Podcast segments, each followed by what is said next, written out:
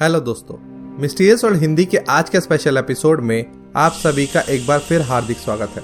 Special इसलिए क्योंकि हर साल की ही तरह इस बार भी आप लोगों के बेशुमार सपोर्ट और प्यार के लिए अपना धन्यवाद प्रस्तुत करने के लिए हम एक बार फिर लाए हैं एक मेगा गिव अवे जिसके बारे में सारी जानकारी आप लोगों को आज के वीडियो में मिल जाएगी।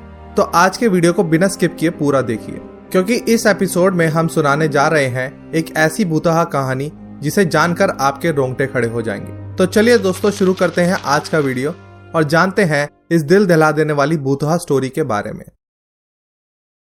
यह कहानी है थाईलैंड के एक छोटे से शहर याला की, जहाँ एक छोटा सा परिवार रहा करता था।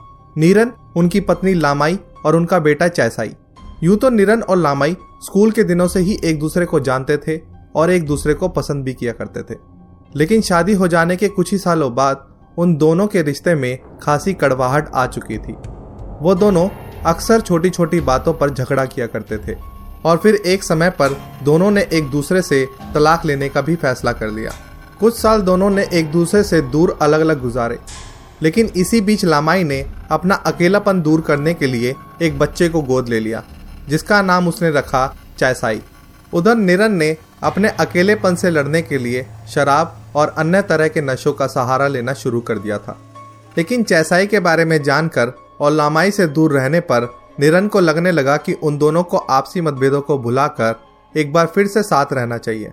अपनी ये इच्छा जब उसने लामाई को बताई तो लामाई ने निरन के इस प्रस्ताव को मान लिया और एक बार फिर वो दोनों अपने बच्चे चैसाई के साथ एक ही घर में रहने लगे।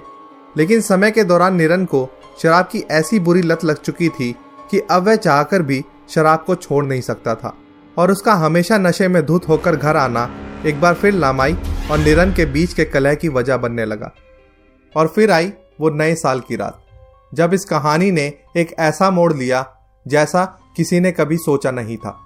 उस रात निरन देर रात तक अपने दोस्तों के साथ नए साल का जश्न मनाता रहा और फिर आधी रात को जब निरन नशे में धुत होकर घर पहुँचा तो एक बार फिर निरन और लामाए के बीच झगड़ा शुरू हो गया। लेकिन नशे में बेकाबू निरन उस रात अपने गुस्से पर कंट्रोल नहीं कर सका और उसने लामाई पर तेज धार चाकू से हमला कर दिया। थोड़ी ही देर में जब निरन ने होश संभाला तो उसे महसूस हुआ कि उसने बहुत बड़ी गलती कर दी है। अब निरन का पहला लक्ष्य लामाई की लाश को ठिकाने लगाना था। निरन ने लामाई की लाश को एक प्लास्टिक बैग में पैक किया और उसे अपने कंधे पर डालकर घर से बाहर ले आया। फिर लामाई की लाश को उसने अपनी कार की डिक्की में डाला। और पास ही के एक पर्वतीय सुनसान इलाके में ले गया। यहाँ निरन को कीचड़ से भरा एक डंपिंग पिट दिखा, जिसमें पास के गाँव की गंदगी को डंप किया जाता था। निरन ने यही लामाई की लाश को फेंक देने का फैसला किया और उसे कार से बाहर निकाल कर अपने कंधों पर डालकर वो लड़खड़ाते हुए उस बदबूदार कीचड़ के दलदल तक पहुँच गया और लाश को उसी कीचड़ के दलदल में फेंक कर घर वापस लौट आया। घर आकर सभी सबूतों को मिटाने के बाद निरन नहाने के लिए गया। लेकिन काफ़ी देर नहाने के बावजूद उसे अभी भी खुद में से बहुत बुरी गंध आ रही थी। वहीं दूसरी ओर ये चिंता भी सता रही थी कि अगले दिन जब उसका बेटा ही अपनी माँ के बारे में पूछेगा तो वो क्या जवाब देगा। उसने फैसला किया कि अगर उससे लामाई के बारे में पूछा जाएगा तो वो कह देगा कि लामाई कुछ दिनों के लिए अपने घर चली गई है। लेकिन अगले ही दिन जब चैसाई उठा तो उसने अपनी माँ लामाई के बारे में कुछ भी नहीं पूछा। निरन एक तरफ़ हैरान था कि चैसाई ने अपनी माँ के बारे में कोई भी सवाल नहीं पूछा।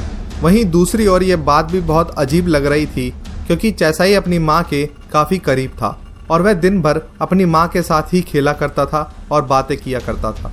अगले ही दिन ऑफ़िस में काम करते वक्त निरन को उसके कंधे में काफ़ी दर्द महसूस होने लगा और वो बदबू अभी भी उसे अपने आसपास महसूस हो रही थी।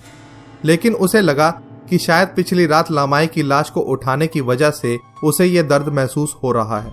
लेकिन शाम होते होते निरन के कंधे का दर्द इतना असहनीय हो गया कि उसे डॉक्टर के पास जाना पड़ा। डॉक्टर के क्लिनिक में निरन ने जब अपना वज़न नापा तो उसे बेहद हैरानी हुई कि उसका वज़न अब काफ़ी ज़्यादा बढ़ चुका था, जबकि कुछ महीनों पहले उसका वज़न सामान्य ही था।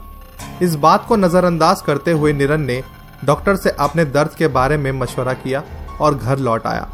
इस रात भी चैसाई ने निरन से लमाई के बारे में कुछ भी नहीं पूछा। बस वो निरन की तरफ़ देखता और फिर मंद मंद मुस्कुराने लगता था। चूँकि निरन अपने कंधे के दर्द और लगातार आ रही बदबू से परेशान था, इसलिए उसने चैसाई की उसकी मुस्कुराहट की वजह पूछना ज़रूरत नहीं समझी। और अगले दिन भी निरन को दर्द और बदबू की अनुभूति हो रही थी। शाम के वक्त चैसाई लिविंग हॉल में बैठा टीवी देख रहा था। जब भी निरन लिविंग हॉल से होकर गुजरता था तो चैसाई टकटकी लगाए, बेहद हैरानी से अपने पिता निरन की ओर देखता रह जाता था। निरन चैसाई के इस रवैये से थोड़ा परेशान हो उठा और घबराने लगा। उसे लगा कि शायद चैसाई को उसकी माँ की मौत और उसके कातिल के बारे में पता लग चुका है। कहीं ये भेद खुल ना जाए, इस डर से निरन ने चैसाई से बात करने का फैसला किया। वो लिविंग हॉल में चैसाई के पास आकर बैठ गया और चैसाई से पूछा, क्या तुम मुझसे कुछ बात करना चाहते हो? चैसाई ने जवाब दिया हाँ। क्या तुम अपनी माँ के बारे में कुछ पूछना चाहते हो? चैसाई ने कुछ देर सोचकर जवाब दिया हाँ। क्या तुम जानना चाहते हो कि तुम्हारी माँ कहाँ चली गई है? चैसाई ने जवाब दिया, नहीं। और फिर कुछ देर सोचकर उसने कहा कि मैं ये जानना चाहता हूँ कि आखिर माँ का चेहरा यूँ सफ़ेद क्यों पड़ चुका है?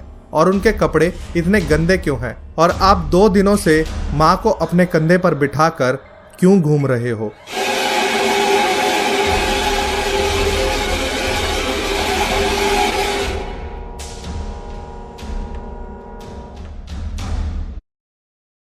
तो अब बात करते हैं हमारे मेगा गिव अवे की, जिसका इंतज़ार आप सभी को था। हर साल की ही तरह इस साल भी हमारी ऑडियंस के ज़बरदस्त सपोर्ट का शुक्रिया अदा करने के लिए हम लाए हैं ये गिव अवे जिसमें किन्हीं दो भाग्यशाली विनर्स को मिलेंगे ये दो इनाम। पहला प्राइज एप्पल मैकबुक प्रो दूसरा प्राइज आईफोन 12 इस गिव अवे में भाग लेना बेहद आसान है। आपको बस करना इतना है कि इस वीडियो को लाइक करके वीडियो पर एक कमेंट करना है। फिर इस वीडियो को अपने फेसबुक ट्विटर और व्हाट्सएप पर शेयर करना है। और फिर हमारे चैनल मिस्टीरियस वर्ल्ड हिंदी को सब्सक्राइब करना है। हम जल्द ही अपनी आने वाली वीडियो में गिव अवे के विनर्स का खुलासा करेंगे। हमेशा की ही तरह इस बार भी गिव अवे के विनर्स को चुनने की प्रक्रिया को पारदर्शी रखा जाएगा। तो गिव अवे में भाग लेने वाले सभी लोगों को हमारी तरफ़ से शुभकामनाएँ। बहुत जल्द मिलेंगे एक नई मिस्ट्री, एक नए रहस्य के साथ।